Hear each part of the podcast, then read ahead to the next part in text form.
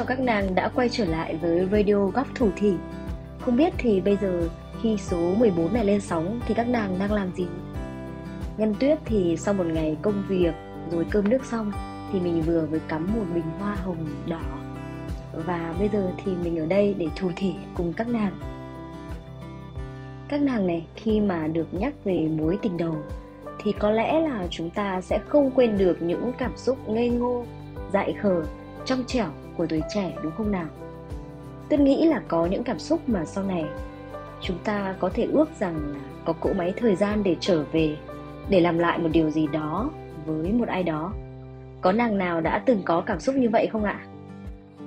Và Tuyết thì Tuyết cũng có một chàng trai năm 17 tuổi. Các nàng biết không, suốt một năm học lớp 12, cứ đến giờ ra chơi là Tuyết thường đứng ở hành lang lớp mình để nhìn xuống sân trường, nơi mà bạn ấy đá cầu. Đó là một bạn nam mà có lẽ là sẽ được rất nhiều người thích, bởi vì cũng là cái gu chung của các cô gái bây giờ. Bạn ấy đẹp trai này, học giỏi này, chơi thể thao giỏi và có hơi lạnh lùng một xíu. Đó là một chút kỷ niệm về tình cảm tuổi học trò của Tuyết.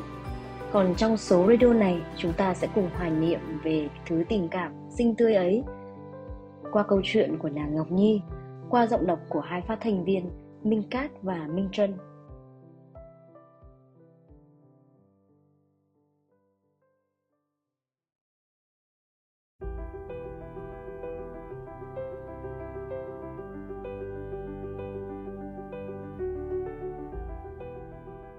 Câu chuyện được diễn ra ở trường cấp 2 của mình tại thành phố Hồ Chí Minh. Thời ấy, hai lớp học chung một phòng học. Lớp 7 học buổi sáng, còn lớp 9 học buổi chiều. Mình còn nhớ như in buổi sáng hôm ấy, ngày 8 tháng 3 năm 2007. Nắng vàng chiếu sáng khắp sân, học sinh đang nghiêm túc xếp hàng vào lớp. Sau 3 hồi trống trường, một cô bé mũm mĩm, tóc thắt bím hai bên bước vào lớp. Vẫn như mọi ngày, cô cho tập sách vào ngăn bàn thì phát hiện một tấm thiệp nhỏ xinh. Cô bé cứ nghĩ là khối lớp 9 chiều hôm qua đã bỏ quên. Nhưng không phải, phía ngoài bìa thư đã ghi tên cô bằng màu mực tím, được viết nét thanh, nét đậm rất đẹp và sạch sẽ. Mến gửi bạn Ngọc Nhi, chúc Ngọc Nhi một ngày mùng 8 tháng 3 vui vẻ. Nhi dễ thương lắm, mình rất thích Nhi, ký tên Xuân Khang lớp 7B. Thế là mình liền quay xuống, phía dãy bên trái bàn thứ 3 để tìm chủ nhân của cánh thiệp đầy yêu thương này. Đấy là Xuân Khang, một cậu bé đeo kính cận có vẻ ngoài mấp míp, trắng trẻo, tính tình hòa nhã, dễ gần, thông minh và học rất giỏi. Tuy nhiên, mình và bạn ấy không chơi thân với nhau lắm trong lớp. Lúc đó, mình nhìn cậu ấy với ánh mắt cảm ơn. Rồi bọn mình bắt đầu một mối quan hệ mới, thân thiết hơn. Tuy nhiên, chỉ là để đáp lại tình cảm của đối phương, chứ mình không có tình cảm đặc biệt gì với Khang cả. Cũng vì vậy mà mình cũng không tìm hiểu sở thích, sở ghét hay điểm chung của hai đứa. Tình cảm của bọn mình chỉ xoay quanh những việc như sáng Khang chờ mình trước cổng trường, ra chơi thì đi ăn quà cùng nhau, gọi điện thoại hỏi bài để được nghe tiếng nhau. Nhưng đa phần là Xuân Khang chủ động. Chỉ có một lần mình chủ động thắt lại khăn quàng cho cậu ấy, vì Khang thắt không đẹp. Lần ấy bọn mình bị bạn khác trêu đỏ cả mặt.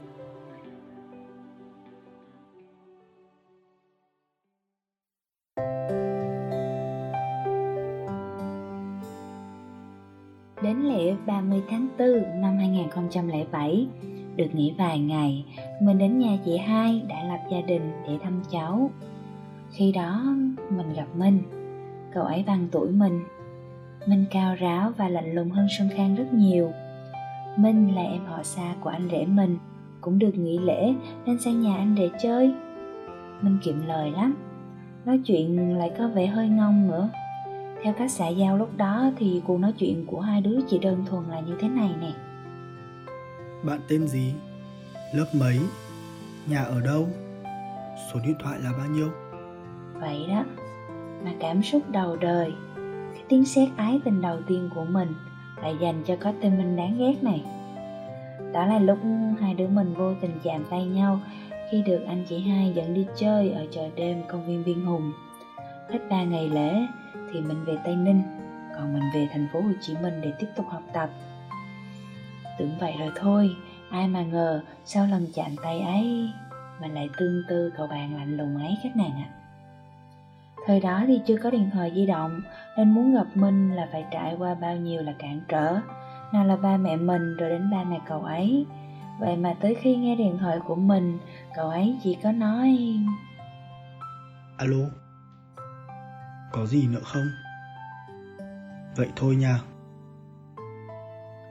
Mình còn ngốc tới mức đó hả? Nhờ con nhỏ bạn thân nhất gọi điện thoại truyền lời cho cậu ấy. Vì xấu hổ, không dám gọi điện trực tiếp. Chẳng biết con nhỏ làm giao liên kiểu gì mà Minh không có hồi âm lại cho mình luôn. Còn Xuân Khang thì cũng không rõ nguyên nhân, cậu ấy cũng ngày càng xa cách với mình. Mối quan hệ giữa ba chúng mình trở nên tan vỡ mà không có một cái lý do nào chính đáng cả. Câu chuyện giữa mình và Minh khép lại ở đó. Mình không buồn nhiều về chuyện giữa mình và cậu ấy, vì Tây Ninh cũng xa Sài Gòn mà. Nhưng mà mình buồn nhiều hơn về Xuân Khang. Mình không có biết rằng lần đó là cơ hội cuối cùng mình còn được gặp Xuân Khang và Minh. Rồi thời gian qua đi, gặp gỡ người mới, chuyện mới, mình dần quên đi hai bạn ấy.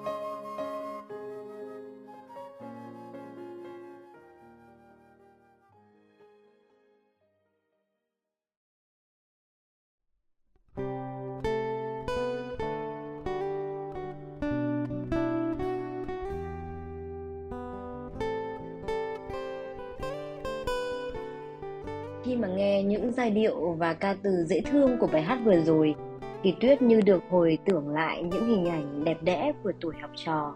Đó là cảnh nữ sinh mặc áo dài trắng đạp xe đến trường, hay là cảnh chàng trai ép cánh hoa vào trong vở rồi tặng cô gái.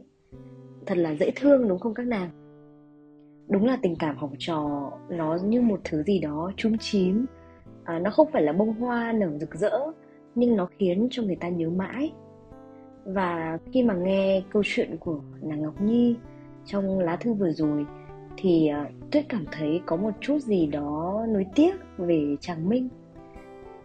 Không biết là sau này thì Ngọc Nhi và Minh có gặp lại được không, khi mà có thể như là bạn ấy lên Sài Gòn đi học này, hay là vì có những cái mối quan hệ gia đình nên biết đâu đấy là họ sẽ gặp lại nhau, hay có một tín hiệu nào đó mà Tuyết rất mong muốn là nó sẽ lạc quan một chút. Vậy thì câu chuyện của nàng Ngọc Nhi tiếp diễn như thế nào? Sau đây chúng ta cùng nghe tiếp lá thư nhé.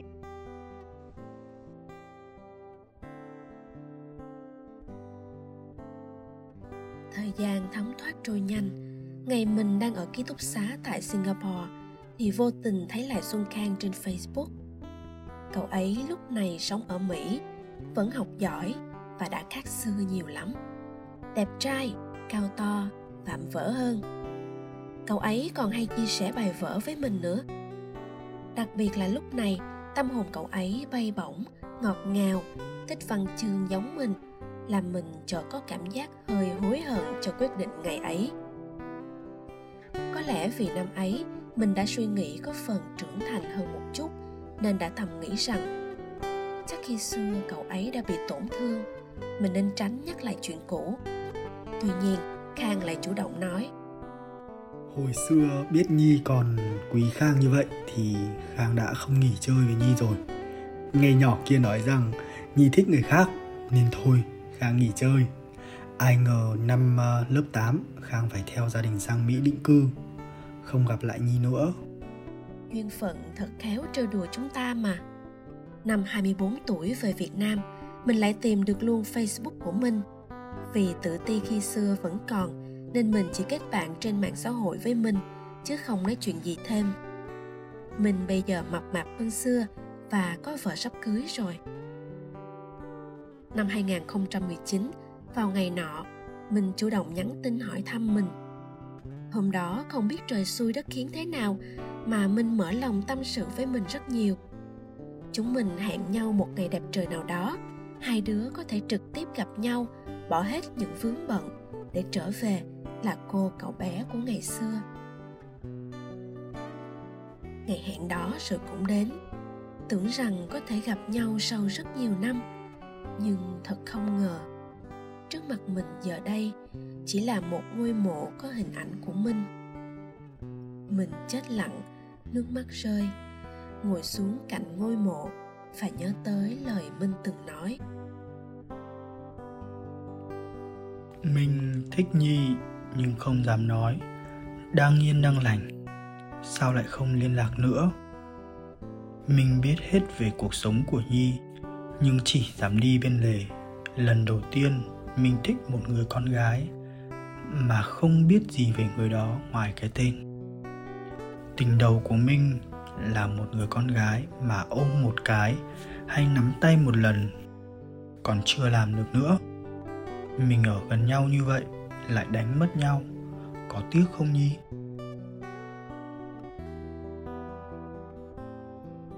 Đôi khi lỡ hẹn một giờ, lần sau muốn gặp phải chờ trăm năm. Giờ đây khi mà để yên phận bên một gia đình hạnh phúc, bên người đàn ông nắm tay mình đi đến cuối đời mà không phải là Minh hay Khang, thì mình vẫn nhớ về hai bạn như những trang nhật ký đầy kỷ niệm, để sau này mỗi lúc mình trò chuyện với các con, với bạn bè, người thân, mình sẽ nhắc nhở họ. Khi con người ta còn sống trên đời, ta thường nghĩ rằng còn nhiều thời gian, còn nhiều cơ hội gặp gỡ, nhưng thực ra không phải vậy. Cuộc đời là phép trừ, gặp nhau một lần sẽ ít đi cơ hội được tái ngộ.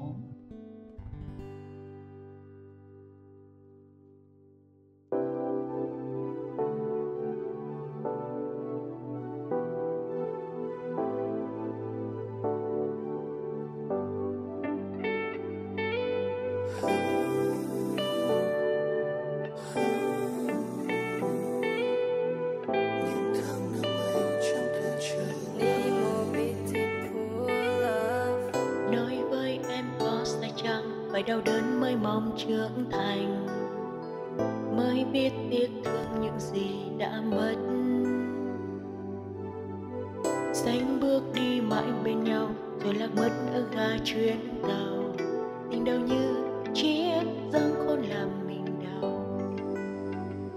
Rồi thời gian cứ trôi, em ngỡ tim mình đã thánh thơi.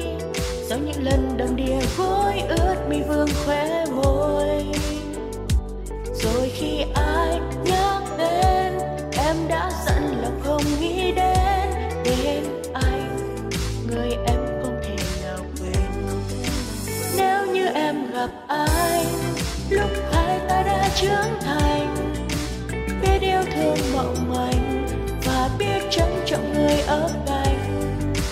Có khi em và anh đã không vì những lỗi lầm nhỏ nhặt mà hờn giận rồi lại mất nhau thêm một lần.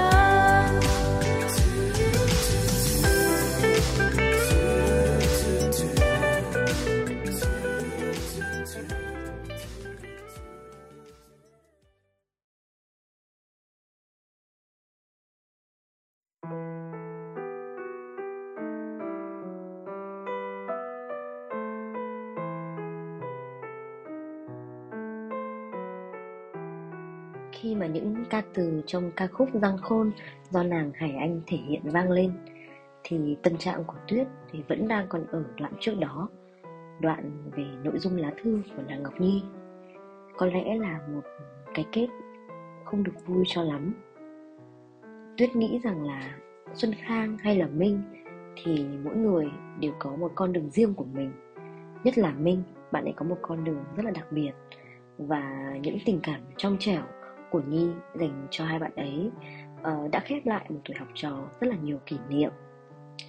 Và Tuyết nghĩ rằng là nếu như Tuyết, các bạn hay là bất kỳ ai, chúng ta có những điều muốn tâm sự, muốn giãi bày, muốn chia sẻ, thậm chí là muốn tỏ tình với ai đó, thì chúng ta hãy làm điều đó đi. Bởi vì là biết đâu đấy sẽ có những chuyện gì xảy ra mà đến lúc nhìn lại chúng ta đã phải hối tiếc vì không làm điều đó. Và chàng trai Xuân Khang ơi, Ngọc Nhi có vài dòng nhắn gửi với bạn rằng: Xuân Khang ơi, Nhi xin lỗi vì ngày ấy còn khờ dại nên đã làm Khang tổn thương. Nếu bạn có vô tình nghe được video này thì xin bạn nhận một lời cảm ơn của Nhi vì đã dũng cảm bày tỏ và dành tình cảm đầu đời trong sáng nhất cho Nhi. Mình sẽ trân trọng tình cảm và giữ tấm thiệp của Khang hết cuộc đời này. Khi mà nói ra được những điều này, Tuyết tin là nàng Ngọc Nhi cũng đã nhẹ nhõm hơn rất nhiều rồi. Các nàng còn nhớ câu chuyện trên khi mà Nhi kể không? Đấy là thời điểm mà Nhi đang học lớp 7. Thì thực sự nếu như mà các bạn sinh ra ở trong cái độ tuổi của 8X hay là 9X đời đầu thì các bạn sẽ hiểu được rằng là hành động của một cậu trai lớp 7 kể trên thì có thể gọi là một pha tỏ tình rất là hoành tráng rồi. Và cô gái của chúng ta thì vẫn muốn gửi lời nhắn với người bạn phương xa của mình, dẫu biết rằng nó đã muộn màng rồi. Minh ơi, vậy là Minh đã đi xa mãi mãi thật rồi. Mình sẽ xem như Minh đang đi du lịch nhé. Nhi vẫn biết cuộc sống là vô thường, nhưng Nhi giận bản thân mình quá. Nhi đã không dũng cảm nói ra tình cảm của mình, đã không dành cơ hội để gặp Minh sớm hơn. Lá thư này xem như một chút tiếc nhớ của Nhi dành cho Minh dù đã muộn màng. Tớ chúc cậu một chuyến đi du lịch vui vẻ và hạnh phúc nhé. Ở nơi đó, mong rằng sẽ có một cô bạn ngây thơ, đáng yêu chờ cậu đến. Nơi đó không còn sự chờ đợi và đớn đau nữa Minh nhé. Mối tình đầu của tớ.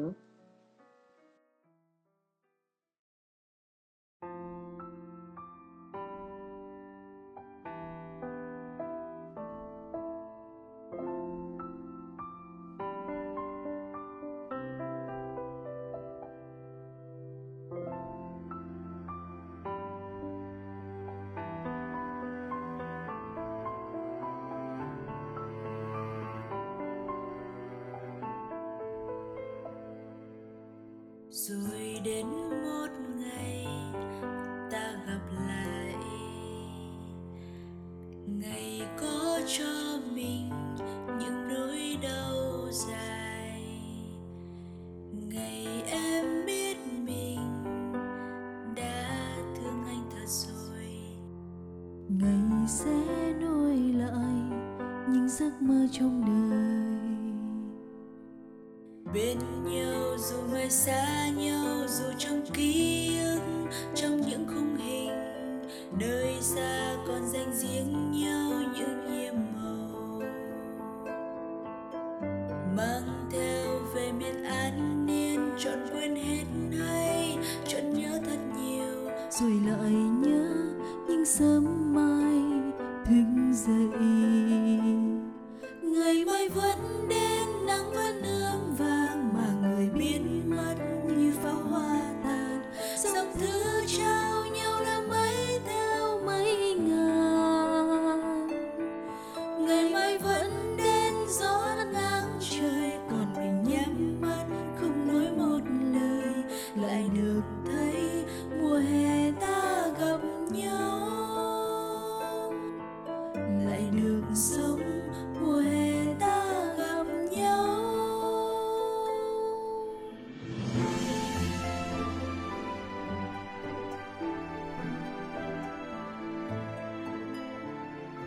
Mùa hè năm ấy ta gặp nhau và đã trở thành một phần trong ký ức của nàng Ngọc Nhi, để khi bây giờ nhớ lại vẫn thấy bồi hồi xao xuyến.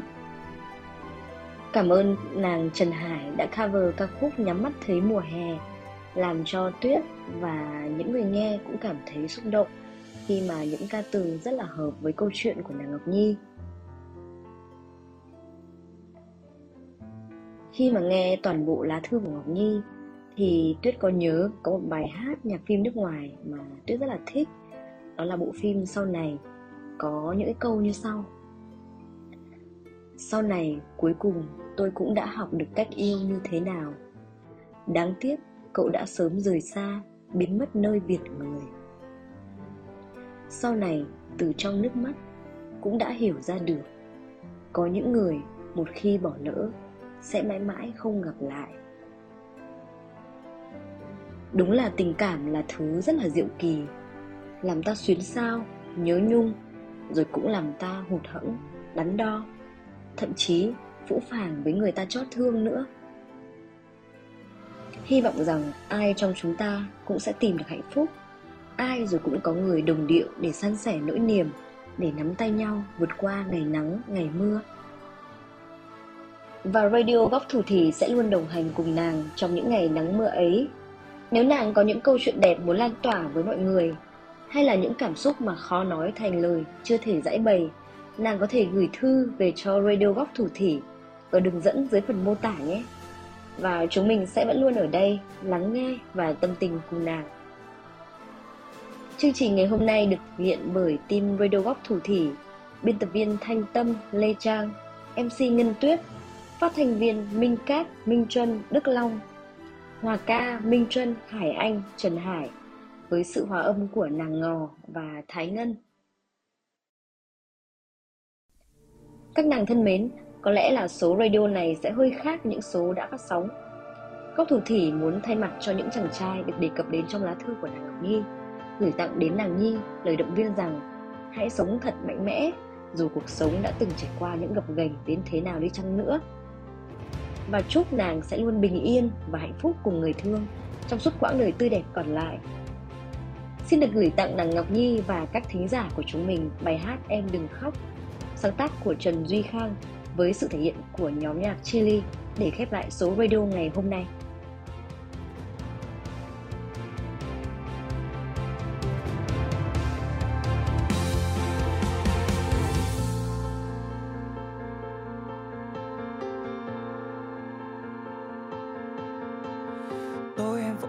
Trên chuyến xe về nơi thiên đường,